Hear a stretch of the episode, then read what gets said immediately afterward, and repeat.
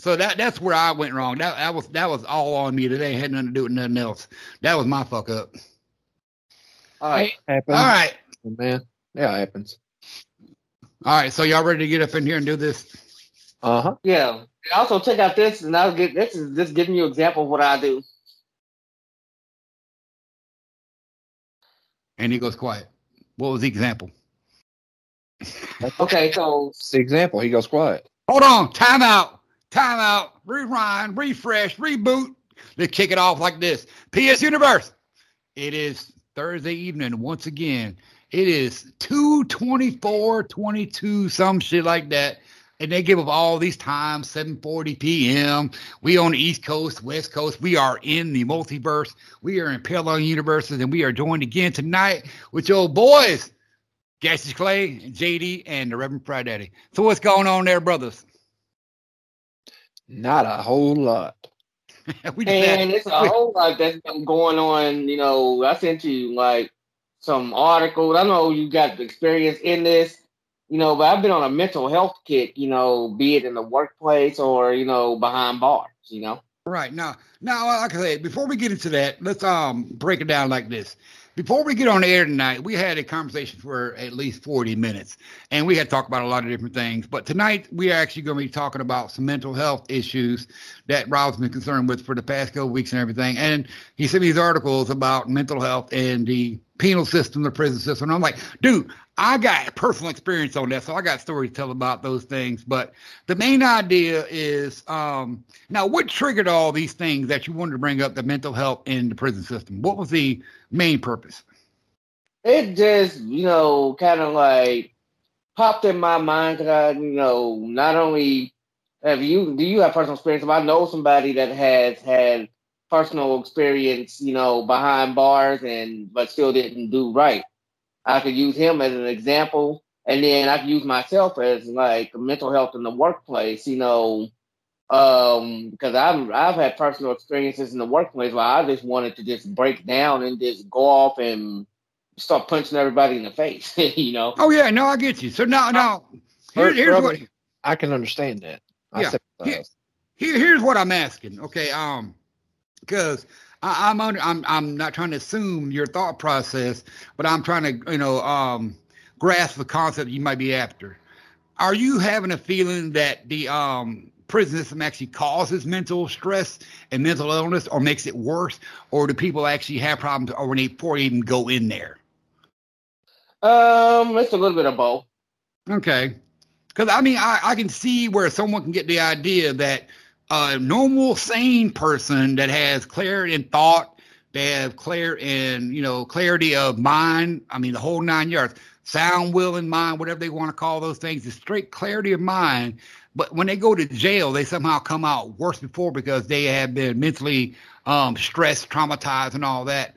Um, I, I, I it, it's the devil's advocate here, but I'm on call bullshit that if anybody thinks that you went to jail sane and came out insane because um it, you got problems the reason why you went to jail to begin with for you to go to jail you have to commit a situation in your life to where you made a bad choice now i'm not Right, saying right. that everybody's in jail is guilty because we know we've known for uh, beginning of time people get incarcerated under um, the wrong um, false pre- pretenses or they're being set up they're being framed. I mean though that's legitimate. That's legitimate. But the idea that a person can be sane and go to jail and come out insane I, I i don't buy that. But now is the prison system a good place for a crazy person to be? There there's a question i like to ask. You know Is it- Mm, probably? yeah. Probably not.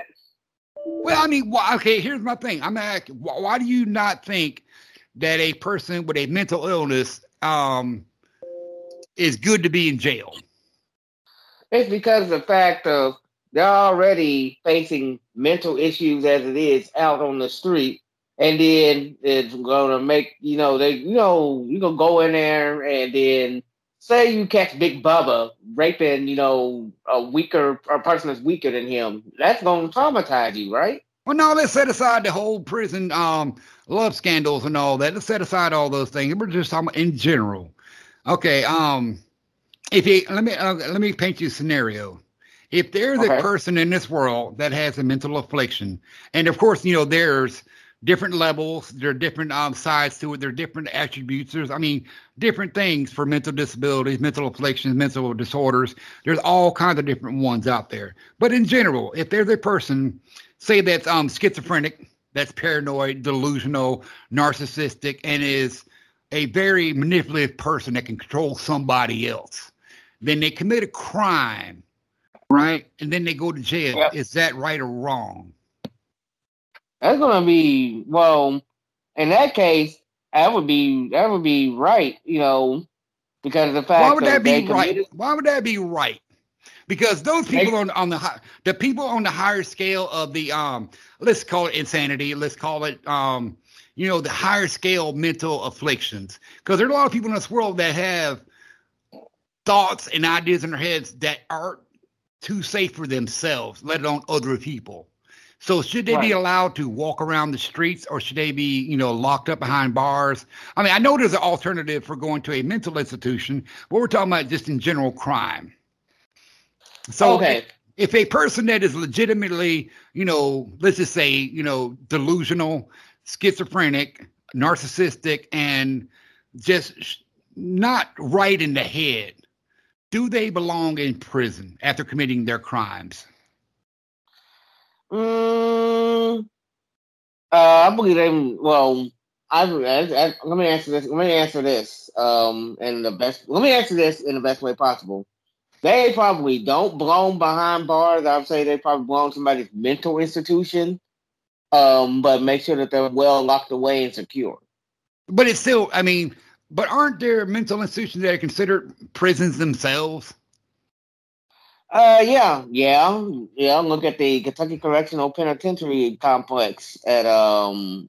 That's they have a that's a that's kind of like a low key mental institution in La Grange, Kentucky. Well, okay, okay. Um, let's. I'm trying. I'm trying to give these examples because I got a question coming up about it. But okay, Okay. My, my my. Let's take me for example. Let's take Reverend Frat Daddy straight off the board and put him right into the fire. All right. As a 18 year old kid, I ran the streets. I sold drugs. I gang bang. I hurt people, stabbed, shot, robbed. You know, I did all Okay. the crimes that you can think of.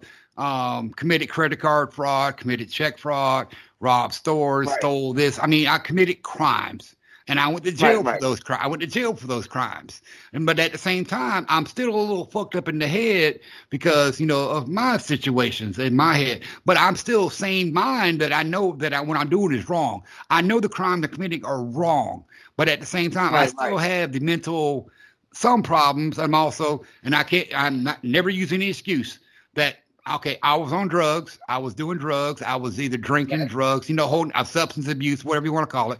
But it still never deterred the fact that I knew what I was doing was wrong, but it was fun. It was fun. It was lucrative. It was lucrative, and it got me things. It got me respect on the streets. It got me respect. Um, girls loved it because I knew because they sucked my dick for it. You know, um, I earned respect from my peers. I had earned fear from my enemies. I, I earned a lot of these um, accolades growing up being a criminal. But at the same time, I was still mentally unstable. Did I deserve Right. to be in jail for my crimes, even though I was mentally unstable? I think I Mhm. did. I'm glad. Yeah, I'm glad I went to jail. All right, but there are people out there worse off than I am that walk around and think they see dragons. They um think they um that people next to them are aliens or their people next to them are out to get them. They have these thoughts in their heads that that they're actually their life's in danger. So they'll do something Right. against that to save themselves. Now these there are people in this world, like I said, have a different level of mental afflictions. Right. Are their crimes So- justified by being mentally insane? And should they go to prison or should they go to a mental facility, which is also considered a prison? Or should they be allowed on the streets and try to get help that way? Because a lot of people don't want to get help. You know, they want to just live Okay. with they live with. All right. So, in your case, um, I uh, tend to agree. You know, you came out, you know, all right. You know, going through the prison system, but there are those that sometimes don't come out all right. You know what I mean? Oh, I, no, Well, we I, got- I totally agree. I totally agree because, like I said, uh, like at, at one point in time during my one of my jail stints, I got in a fight with this dude. And it, it's a story you know, this guy ran his mouth constantly, constantly. Everything he was right about everything. That's all he ever did. He oh. was, and I ain't saying because he, well, he's from New York. He's a taxi driver. That was his whole backstory. He would sit around and just talk, talk, talk, talk, talk, talk, talk. I mean, it's all he ever fucking did. And he would tell these stories and blah blah blah blah. And I would sit there and be like, you know, I'm a, I'm an 18, 19 year old kid going, motherfucker, listen here, you don't know a damn thing. You know, I'm like, and of course, we're both, you know, Caucasian of color, but my lifestyle was different because I was raised in the black community with black, you know, gang bangers and dangerous criminals and shit. So this guy was Right. telling stories, and I'm like, the rule has always been people that talk the most shit ain't never really done anything. So I would sit there and be like, bullshit, you know, bullshit. So we got to bumping heads one time, and thing Right. one thing led to another, and we got to a fight, whatever. This dude took a sock, put a lock in it, and hit me upside the head with it.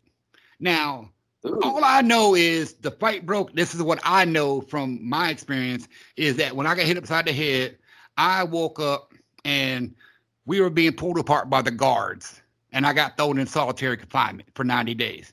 Now I had to go to hearings and found out I actually broke two of his ribs, um, broke his um, orbital socket on his um, thing, and, cra- and fractured his jaw. now, Ooh. Of course, when I know back in the day when I used to get into my altercations with on the, even on the streets running the fights, I'd have these blackouts and I get into this rage, and things would happen bad. Okay, I I know that. So right. but I spent 90 days in this little room. It's a 10 by 10 cell. We had a bed, right. I had a toilet, sink, and the light stayed on 24 7. Now, I never got Right, to go outside. For 90 days, I didn't get to go outside. I was able to leave my cell to go to medical, to go to um, um, hearings, um, you know, if I had to go to court, or I had or visitation. That's the only time I was able to leave my cell. Otherwise, I was in my cell 24 hours a day. Um, lights was on 24. There's no clock in there. Okay, so you have no idea what time it is. Now, um, the sleep deprivation, that's what they try on you. Of course, you can tie towels and sheets and shirts on your head and go to sleep and all that, but you lose the sense of how long really is. Only time time you you can regulate time is when they bring you chow in the morning, chow in the afternoon, and chow at nighttime. That's how I can regulate time. Okay, that's the only way I can know. I know at 5 a.m. we get breakfast. I know at 11 a.m. we get lunch, and I know at 5 p.m. we get dinner. That's how I know what time is in the in the jail system. But I spent 90 days in there. Now, when I went in there, I had a good tan because I'm I'm a Southerner. I'm from Florida and shit. My skin was kind of Right. dark because I was always outside. I was always outside Right. and I had this like you know shady blonde hair. But when I came out of there, my skin was pale and my hair had turned like damn near dark brown, and it it, it Wow. broke, my, broke my mama's heart because I'd never seen the sunlight for ninety days, all over a fight. And now they tried to give me an outside charge for um, aggravated assault, da, da, da. but I actually had a couple of my inmates in there step up and say, "No, dude started the fight because he hit me first. So uh, they, you know, let me go away with self-defense, even though it was an altercation, whatever. So I never got an extra outside charge, but I had to spend 90 days waiting on the hearings. So when I got released back Right. into population and everything like that, I got around some people that actually saw the fight and they're like, "You fucked that dude up." And I'm like, "I don't remember a damn thing. I don't remember nothing at all. All I know is that dude hit me and things went south." He goes, "No, you fucked that Right. dude. up. You fucked that dude up." Now the funny side note is, um, even when I went to prison, uh, it was like two years later. When I'm actually walking around in a Florida State prison prison yard, there was somebody that walked across the yard and goes, "You that dude that beat up that one dude in that jail cell? You fucked him up." I'm like, "Oh wow, someone actually remembers some shit I did." Wow. Right. But yeah, Right. to pass the time and something like that, they you can get books to read. Um, you can get papers to write on. You can you know those things, but you don't get the newspaper. You don't get these things. But um, I had um color pencils, and I took this entire wall that was in this jail cell, and took my little bar soap and my sock, and I washed the entire wall down, and I drew this big mural of this Grim Reaper sitting on a throne with skulls, fire, whole nine. It was, I mean, I did it all in in, in color pencil, and um, Right. I did this in 1989, 90.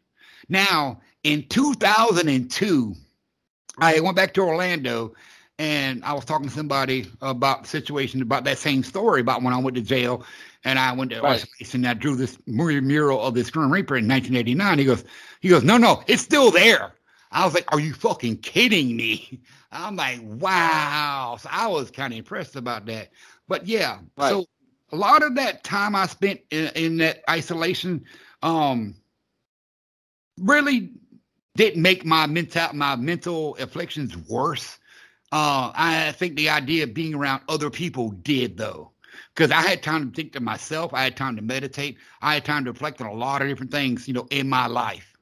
But I still had Right, the right. mentality of, you know, um, I'm, I'm dangerous to be around people. But now when I'm around Right. other inmates and everything, I have a certain. It's like it's almost like being symbiotic with um they, their aggressions, their pains, their mental afflictions. It's almost like they they we um like um mesh, if you will, like um uh, um a spiritual connection of mental illness, if you will. I think a lot of that happens in in the prison systems with people that have, even if they're sane, even if they have clarity of mind. I think being around other energies can make you go a little um wonkers, if you will. But does that make you a criminal? Or is it committing the crime that makes you the criminal?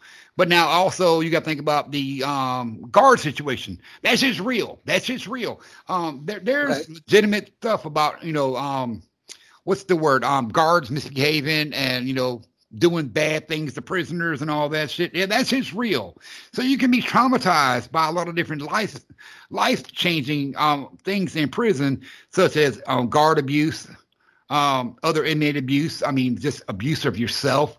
So I mean, I think a lot of the um, like what the veterans talk about PTSD. I think that's a lot of what that is. Is the traumatization of how you were, your environment is what um, um, um messes you up a little bit, if you will. Even if you were sane, I think it does affect you in a certain way.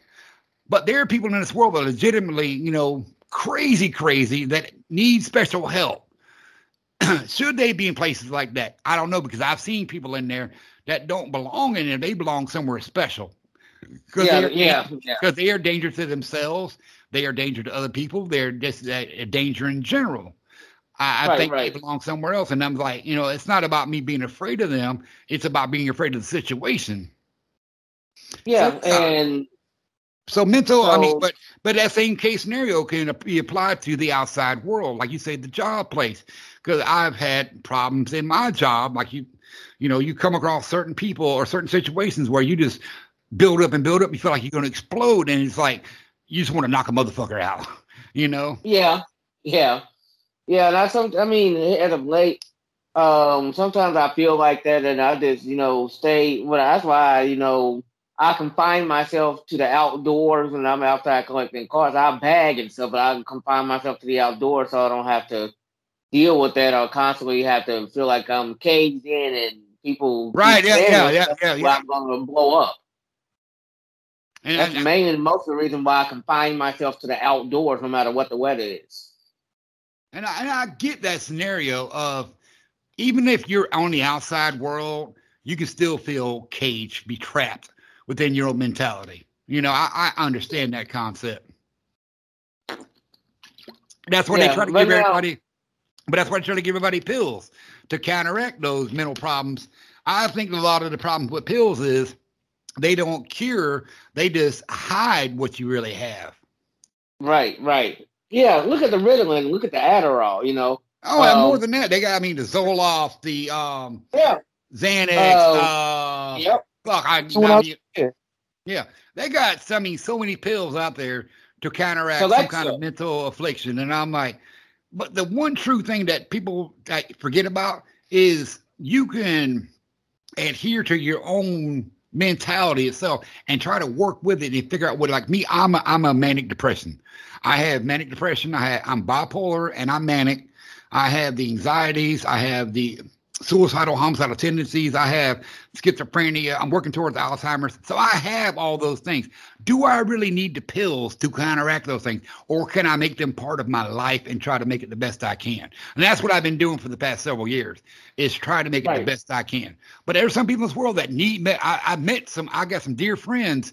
They really need the medication because they can't figure out how to cope with it themselves. And I'm I'm the same way. Um, like I said, there are times where I will get bad, but I try to remind myself what I've been working on mentally and, and emotionally and spiritually. So that's what I've been going with. Well, speaking from experience, Yeah, go ahead. if I may chime in, Yeah. you know, I took like uh, Ritalin and stuff like that back when I was a kid, right? And you know what it did to me? What's that? My mom would tell me this, like she told me later on in my adult years. It made me like a zombie. She said at times I Right. wouldn't talk, Yeah. I do nothing. It was like I was staring into space. And for some reason along the way, and I'll, I'll speak on this candidly, somewhere along the way, it caused like schizophrenic tendencies in me where I would pull hair out of my arm, make myself bleed, etc. I Ooh. mean, just for no reason at all. I don't know why, but it did. It caused something in me. I mean, And for- I, and, I, and, I, and I believe in that because my son was like that. I, I fought for years. My my uh, ex tried to get my son to get on ADH medicine and all because the teacher said he had to have it, and I I fought it for years, for years to say no, no, no, no, no. We'll figure this thing out you know, another way because that's when I was, you know, I've been on a if you i guess the best terminology is the spiritual path you know to figure things out spiritually not so much through god or jesus but just spiritually emotionally figure out your own bullshit so i fought for years to not but finally i had to give in to a court order and i'm like and i it, it broke my heart because i'm like i lost i felt like i lost that war so they put my son Right. on the ADH medicine, and you damn right, he he went from something that, that I knew to a fucking zombie, and it pissed me off. It broke my fucking heart that I, I let that happen. And Yeah. I and I told him, I told him, I said, I said, if you ever not want to take your fucking pills, you got my support. I said, but if they make you, you need to let me know because that's when the battle will start again. So they never forced him, but it Well- was always the you have to take your medicine because you'll end up doing this. But when he was on medicine, he would do other things, and I'm like, y'all see the problem, right? Y'all see the problem. Rev, So, here's the yeah. thing. Yeah, and I can I can uh, empathize with you, Rev, on that because, like, um, as I said, you know, I don't know if I told you this before, but I've taken Celexa, Ritalin, I, I- have taken, you know, Adderall, right. and you know, you're right. It did make me feel like a zombie, and then for my best buddy JD over here, I had to witness him going into like a deep manic depression because some depression pills don't cause him to just start crying Right, and right, just right. going right, haywire. right. saw it. He saw it. He was right there with me to console me during those times. Yeah, It's bad. But listen to this. I- right, as a child, as a child, it got to the point where the ADHD medicine wasn't working for me no more. So they sent me to a psychiatrist because I was a hyper kid. And there's VHS tapes of me acting up in class, doing this and that and the other, right? So I saw it for myself as me as a kid. My five year old self versus my 38 year old self now Right. and I, I seen all this and that medicine you know they put me on this medicine because teachers would send me home for the littlest of things. Like look i sit down we were doing a horse club thing and because i had to be a part of it i sit down by this teacher that was i'm going to go ahead and name her she was keena hicks and she put me in detention just for sitting by her because i was a hyper kid. Legit. But later on like i said as a child, it regressed so bad. You know, they sent me to the psychiatrist up in Lexington. And this doctor actually put me on blood pressure patches just to, you know, he said, Oh, it'll calm him down. Yeah, it calmed me down all right. It made the, you know, the thing worse. But as I got later on, I found out I had high blood pressure. And so it's like, I don't know if it was maybe because of him putting me on the blood pressure patches as a young child or what but a lot of this stuff didn't come on until like later on in life as a recourse to you know medicine I had to take things. Right. And that's one thing I see a Uh, lot of. I see a lot of failure with the medical community is is like the mental doctors and the physical doctors really don't communicate on those topics, and I, that's something I think that a lot of the things can be triggered um, in our bodies, you know, from chemical dependency or something that actually happened within our body, like you know, high blood pressure, um, some diabetes themselves, um, Right. muscular muscular um failures, you know, anything that can be related to the body defects can trigger mental um, deficiency. But I don't think a lot of these mental doctors and physical doctors actually compare notes to figure out that, wait a minute, maybe he's not totally, you know, crazy, but he's having body problems. So, I mean, but I, but like I said, that's for them to figure out though. Right now, now what I was, what I was going to say was it's a lot of you know, psychiatrists or people who go out and get these psychiatrists or psychology degrees or get these little, you know, whatever degrees you may be to get to get into these fields and turn out to be a lot of turn out to be a bunch of quacks. You know. Well, I well, they, they go with now. See, I, I think they go with what they um they are they're being they're being taught themselves of what the new breakthrough medicine is, what the new breakthrough therapy is, what the breakthrough technology is for medicine. I think that's what they they try to figure out these new things. And I'm like, but there's some old school shit that actually works, and they forgot about those. Olive oil does great things. Apple cider vinegar does great things. Turmeric does great things.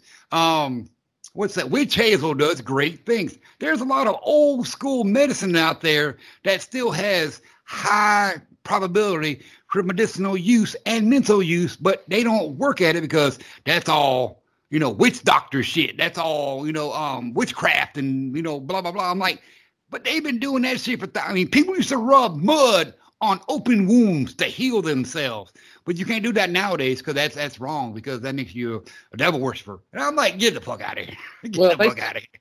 Well, mom told me that tobacco. Right, right, right. Hey, used for like uh used to be like people would put it on bee stings and it would take the bee sting away or you right. know whatever. They would actually take they would actually take they would actually take um Copenhagen right out of the can and put it on bee stings, ringworms, um, open infections, ant bites. I mean, yeah, because it pulls the histamine out like if you've got a cold or something, a cough or whatever, and a lot of people, you know, still swear by this, but medical field will denounce it and this and that and the other.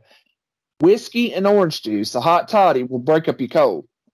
Yeah, it's, yeah. I'm, I'm, but you know, the reason why you say they, but the reason they denounce it is they can't make money from it.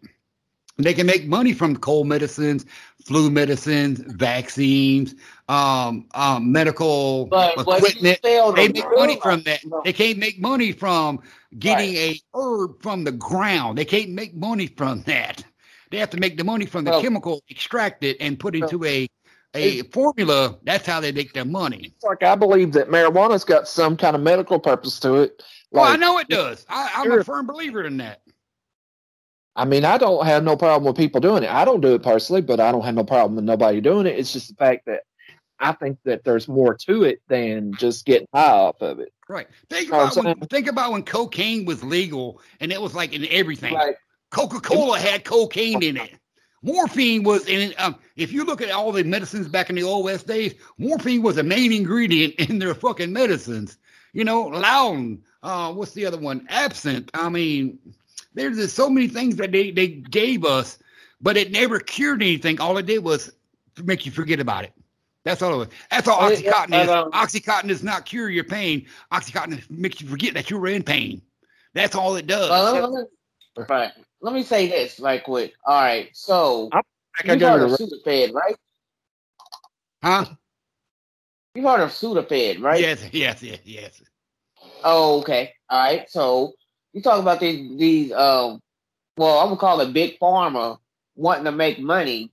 Okay, so how do you feel, you know, about big pharma being sued for said medicines like OxyContin and Sudafed, all that because people used to use Sudafed to uh, make meth out of it. They still do. And they still do. Well, they still do. And then right. um also um um, OxyContin and fentanyl, you know, how do you feel about Big Pharma being sued about that because people getting sick behind that? Sick, they're dying from it. They're dying from it. They're not getting sick, yeah. they're dying from it. They're overdosing yeah, on it in drones. And they don't give a fuck because they're still making money from it, you know.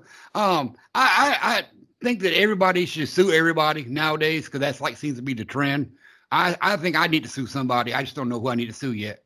But I think everybody should sue everybody. But I think big farmers should take responsibility for creating such a um an epidemic of those overdoses because they were they were the main suppliers.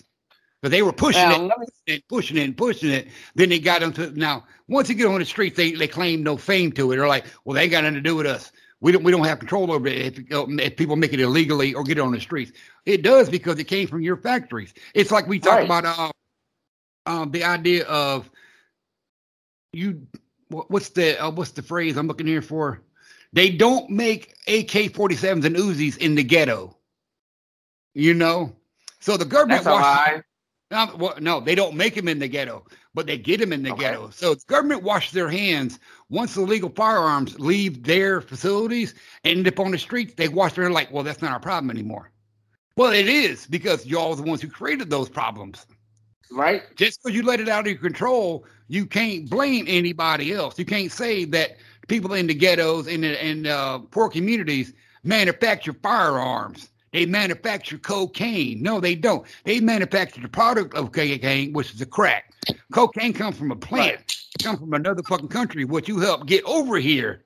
We don't grow cocoa leaves in, in, in America. We get it distributed from other countries. We don't grow poppies in America. We get it from other countries when it's already broke down into another compound. You know what I'm saying? Right. But they wash their hands of it because they're like, well, that's not our fault. Well, it is because you somehow let someone get control of those situations and let it loose upon the public and make money from it. Right, right. But they, they, Yeah, they so- don't they take accountability for you know it, the drug epidemic in America right now is. I'm not trying to plain point fingers, but I'm saying someone had to be held accountable, and they won't do it. And I'm not going to blame them for. it. I'm letting you know that it, it there is a source. There is a source, and I guarantee you, it ain't none of my friends that did this shit. Right. Now, now I was gonna say, you know, the state of Kentucky got a pretty big settlement behind, you know, Big Pharma. Um, after they sued Big Pharma for the fentanyl for the fentanyl deaths and um among Right. and a couple other things. The state, um, our state got a big settlement behind that.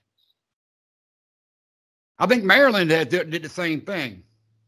If I'm not if I'm not Yeah. mistaken, I think Maryland, I think Maryland, and I believe Baltimore, and I, a couple other um, states like they had um, some settlements um with the fentanyl and the um opioids and all that shit. But um, the idea that the anybody that's in the top of the food chain, the Big Pharma or whatever, are saying that oh, it's not our fault. Y'all need to take accountability because you damn Yeah. right it's your fault.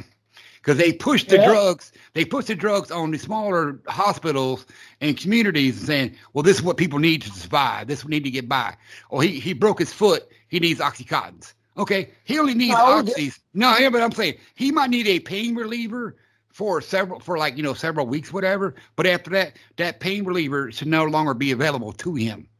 And that's when Right. they go. That's when they go on the streets and find it from the dealers and uh, back alleys and the other people and everything. Now, but how they're getting theirs, that's what they need to find out. You know, Right.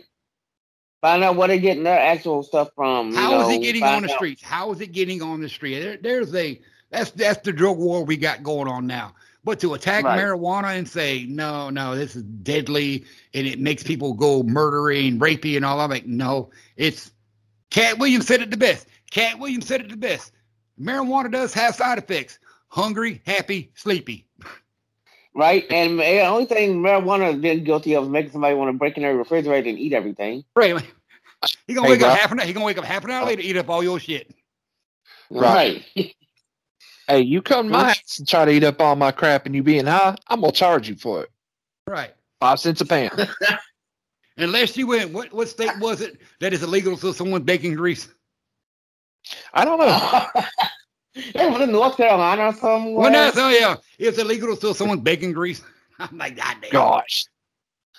All right, now, um, let's get back on the um, pretty much the same talk we were talking about mental health and all that. Because the main thing Yeah. that Rob brought up, we sent me an article about that shooting of that mayoral candidate up there in Kentucky, and um, yeah, I, I read a lot of articles on this, and um, they say he was a bright, intelligent, uh, outgoing individual. He was smart, caring, compassionate, whole nine yards. But he had some mental problems. Um, he went missing for a Right. while at one time. He um Yep. did some other things. did. So the idea that you know he wouldn't took pot shots at this guy, and people say it's, it's because um, he he was um, mentally upset upset about a lot of different things in the community and all that shit. So he don't deserve to be in jail. Now, okay, but still, and, and I mean, just devil's advocate, he did pull a gun out and shoot somebody. So there should be reason Mhm. to at least be arrested, evaluated, find out what the situation was. Yep. Then now the idea he got a bail because that's what they did legally. That's what they did is they took someone to jail for a crime, evaluated it, Yep. and set a bail for it. Mhm. Now, the one Yep. thing that uh, we talked about the other day is um, social media and the news outlets have been giving credit to Black Lives Matter for bailing them out, which in part is true, but they need to tell the whole truth. It wasn't the organization that's under fire right now for the missing money. It was the It was local grassroots chapter. local grassroots chapter that bonded him out of jail, and they did it on their own dime. Because everybody remembers, organization did not give the money back to the grassroots chapters all through the United States, and the one in Louisville was one of the main ones because of Breonna Taylor. So they Right. did not receive money from the organization. They used their own money to get him out of jail. So that that should be a kudos and be looked at as the grassroots chapter did that, not the organization, not the Right. one that's under fire and scrutiny right now. The grassroots that was the, that also themselves were not given money from the organization. So these people, the local heroes, should be the ones that are given credit for this. And that's one thing I, I want to see the social media and the news media point out. It's the grassroots chapter that did this, not the organization. Because if you put up their BLM, you think automatically, oh, it's the whole thing. No, it's not the whole thing because there's a there's an internal conflict going on right now with that whole thing. Like I said, the Michael Brown family, the George Floyd family, Breonna Taylor family, and several other families have filed a class action uh, class action lawsuit against the organization for that money they never received because they used their families' names and their tragedy to make money, but never gave them money back. So there are still Right. chapters out there that have the title Black Lives Matters, but it's the grassroots that you know put up their dime to get this man out of jail. Now, did he deserve to go to jail? I think so because he committed a crime. Did he deserve to stay in jail? I don't know because that's not been figured out yet. That has not been solved yet. And I, when that's one thing I, I, I'm, I found funny is um, I pulled up this article from Okay. your your next woods Yep. Courier, the Courier Journal, because Mhm. the kid, the kid actually worked for um the Cardinal pay. He was a he was a college kid, so he was Yeah. going to college. But um, so I put up this article from the from the Courier, and it's from Rashad Abdul Abdul Ra- Raham Rahman. Is that how I pronounce it? Yeah. Ra- Rashad Rashad Abdul Abdul- Rahman. Right. He is founder of the Racial Healing Project. Has has known Brown since he was in high school, and said he's struggling to um, process his arrest, and I get that. Now, this is a quote from Rashad. Um, Okay. I've seen very dangerous assertions being made about what the motives were. We just don't know. Everybody has a leadership opportunity here to really speak up and say we need to cool the rhetoric down and respect that we don't have all the facts. There's Right. too much at stake not to be thoughtful and intentional here. Now, this can't. Well, that's that's a different different quote. The um, Metro Councilman Anthony, um, how do you pronounce it? PG uh. Piagentini. Okay, P- P- Piagentini. he his quote was, "There's too much at stake not to be thoughtful and intentional here. People need to be careful about speculating on any motives until police finish their investigation." Now, I I agree with that. I agree with that. The reason I brought that up is, and I know people are going to be like, "Here go this motherfucker again."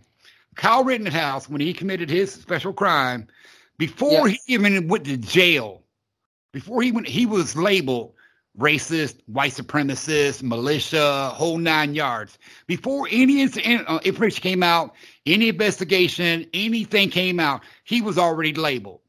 But now we got another Right. news media, you know, and local people um, stating that we need to wait to find out all the information, find out all the investigation. And I totally agree with that. But that should go for everything that goes on. Like the thing, like what Breonna Taylor. We all know that was a fucked up situation. That that Yeah. lady did not deserve to die. She did not Right. deserve to die whatsoever. But we had to Right. wait to find out after everything came out to find out, you know, the legal standpoints of everything going on. We understand, but from jump, it was already asserted. This was a racially motivated attack. This was da da da da da da. I think that the statement like that should be made in all cases, no matter what it is. But then again, it's easy to make an assertion if you know someone's background, though. Now, this kid, from what I read, doesn't have a background history of violence, doesn't have um, um, involvement in gang activity, doesn't have involvement in street activity. He was a you know a decent kid, went to school, got good grades, Right. good community on the whole nine yards. Doesn't matter the color of his skin. So for anybody to assert that this was a racially motivated crime is is working on speculation and ignorance. Is all it is. I think Okay, so now hold on, but so so I'm thinking that if we are are going to come together as people themselves, as human beings, when we hear about someone committing a crime, we should mm-hmm. wait to get the facts first before we make our assumptions. Or or we can make an opinion about it, but when the facts come out and be like, oh, I was wrong. You know, that, that I can accept someone going, oh, I was wrong. I can accept anybody's opinion on any subject in the world. But if the facts Right. come out and it proves something different, you'd be like, oh, well, fuck, I was wrong. Then you'd be like, oh, I made a, I made a mistake. You know, I, I that's what I like to see out of people. I made a mistake. Accountability. right. But um now now you know there's a whole big trial going on now, right? For what? Okay, so all right. So let me back to the Breonna Taylor thing. Let me fill you in on this. All right. Joshua Jaynes um appealed his job before the um, RCFOP or the River City Fraternal Order of Police. Okay. So the was, he, RC, was he was he one of the cops that was involved in the shooting? yep. Okay. So RCFOP pretty much unanimously said no. Right. And I agree. Okay. And then um, now Brett Hankison, the guy who, uh, the officer who, the former officer who fired shots into the uh, into the apartment building, he's on trial, but not for her death, but uh, for crimes related to the shooting. Okay. So there's a trial going on with that as we speak. Got you. So yeah, I, I'm like Yeah. I said, I, I I I don't have love for politics, politicians, government, law enforcement, everything, but I have respect for what they got to do. You know, because Right. I, I'm I'm old now, and I, I rely on these people to try to at least keep me safe. You know, I don't trust them, but I got to keep these. Like I said, I know growing up, uh, my my same story. I had two Right. friends. I had two friends rob a Pizza Hut. They were running away, jumping over a fence. The cops shot one of my friends in the back. The other kid got charged with involuntary manslaughter. Yeah, that's now, kind of that's messed up. yeah, but that, but see, that's what I'm saying. So I don't have, you know, oh, oh, you know, police are the best people in the world. I know they're fucked up. I know the system's fucked Right. up. Like I said, I got a friend of mine, like I said, Nikki, Nikki Six. He was set, tied up and set on fire, and the police called it a suicide. I'm like, but he was tied up. You can bring. We got a hold of. We got because you know you can get a hold of documents and shit like that. We got a hold of the police Right. report and the coroner report, and it stated he was restrained with rope and set on fire. Yeah, something ain't right. And like I said, he wasn't one. He wasn't one of our gang members. He was just an associate. We knew him for growing up. He was a different kid. He did his own thing. He wasn't part of our crew, but we knew him, and he was a good guy. He was one of them kids that you know that was going to be something in this world. You know, he had potential to do something in this world, but Right. he was tied up and set on fire, and the cops wrote it up as suicide. Now that that pissed a lot of us off, and it, it still does. Right. It's been you know going on forty something years now, so it's still And I, hey, I can Yeah. under, that's definitely understandable because like those cops should have been held accountable if it came back to be otherwise, but they never were. So that's that's messed up. I had a friend of mine, Sam, riding his bicycle down the road. Another kid that wasn't part of our crew, but he lived in the neighborhood. Just a good kid, went Right. to school, you know, did the right thing in this world. He was shot, but with a drive-by because they thought he was somebody else. Now, this was a black-on-black crime, But then again, it never got any news play. It never got any word on the street. All we knew is that a rival gang shot him because they thought he was somebody else. You know, Right. and how many times in this world have we seen that happen throughout America? Not just the, not the rest of the world, just in. America. Right. Million. There is so much crime from black on black crime, but yet we are still afraid to talk about it. Why? Why? See, that's the thing that I, ask that question that goes in my head. Why are we afraid to talk about the black on black crime? We have no problem talking about white on black crime. We have zero problem talking about that. But what about the communities where we actually suffer as people when we Yeah, kill, we and- kill, each, and- kill each other over like like Rob, you said it, you said it the best over some shit that we don't even own. right. We fight now, over now, We fight over a street corner. We fight over a turf that we don't even fucking own. We die right. something we don't even own. But yet, with but people are afraid to talk about it though. No, I'm not saying everybody, but if, when you talk about it, they're like, "Oh, we can't talk about that." That's, you know, why Right, not? right. That's something I think that, Okay. that should be addressed. I mean, and and large by everybody. We need to talk Right, about it- violence, human on human crime. Let's talk about human Right. on human crime. Go ahead. Now, now, I was gonna, now I was gonna say was this. Um, the re uh, I'm gonna I'm gonna give a short answer to that. The reason why you got so many of us as black folks that are afraid to talk about black on black crime is because of the fact of you got some of us that might have direct connections to the person that did that and believe in the street code of silence, or it might not Right, even have right, right. Yeah, I. I, I feel you. I feel you that on that. I feel you that. But I'm talking about communities themselves because it affects communities. And I, I know, I know, there's a lot of fear out there. You want to um, tell that, okay, I saw so and so shoot so and so, because now you put yourself and your family in danger. You know, I, I, Right. I, I understand that completely. But I'm saying, but in general, I mean, it's like no one wants to confront the the reality that we are committing crimes against each other for no other reason than hatred. It's it's that Right. because we're haters. You know, that's all it is. It ain't because it's a different color, it's a different species, a different race. It's because we're haters. They have something that we want, and we're gonna take it from them. You, you know, I, I, I, yeah, you're right about that. It goes like back to the Jordan shoe. How they, a lot of those people, a lot of people are well still maybe dying today over the Georgia or now over the LeBron shoe. You know, I, I watched Yeah. this pastor the other day on this video. and He's up there in Gary, Indiana, and he Okay. made a lot, lot of great sense. But the one thing I don't agree with with anybody in religion is to use the phrase Satan or the devil, because in my mind, in my mind, and in my heart. All I think of is when you say the word Satan devil, it's the human condition because there's no spiritual energy en- entity out there causing people to kill each other, to rob from each other, to harm each other, or to harm themselves. It's us doing it to each other and to ourselves. So I would I would honestly like to see a pastor or a preacher or anybody that speaks on the word of God, the love of Jesus, the whole nine, the whole nine yards, stop using the word Satan and devil and replace it with human condition. That would make a lot Yeah. more sense to me because that's what I see in what they call reality. I see humans committing crimes of anger and hatred against other humans, and it's not being um, force fed by another entity. You know what I'm saying? I, Right. I, I, I, I would love to see them have that same energy of the love of God, the connection to Jesus Christ, the spiritual Holy Ghost, and all that. But don't Mhm. Throw in there and say it's because of Satan and the devil. Let everybody know the fact truth is it's the humans that are doing these things. You know, not the Right. devil, not the Satan. It's like that's like that's it's almost like a scapegoat, if you will. But I do understand. But if they would actually um um educate their flock, their followers, their um congregation Right.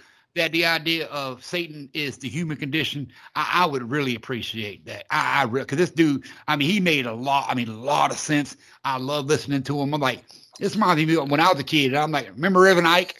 Ike was awesome. Ike was, he, he would put it down to a motherfucker. You know what I'm saying?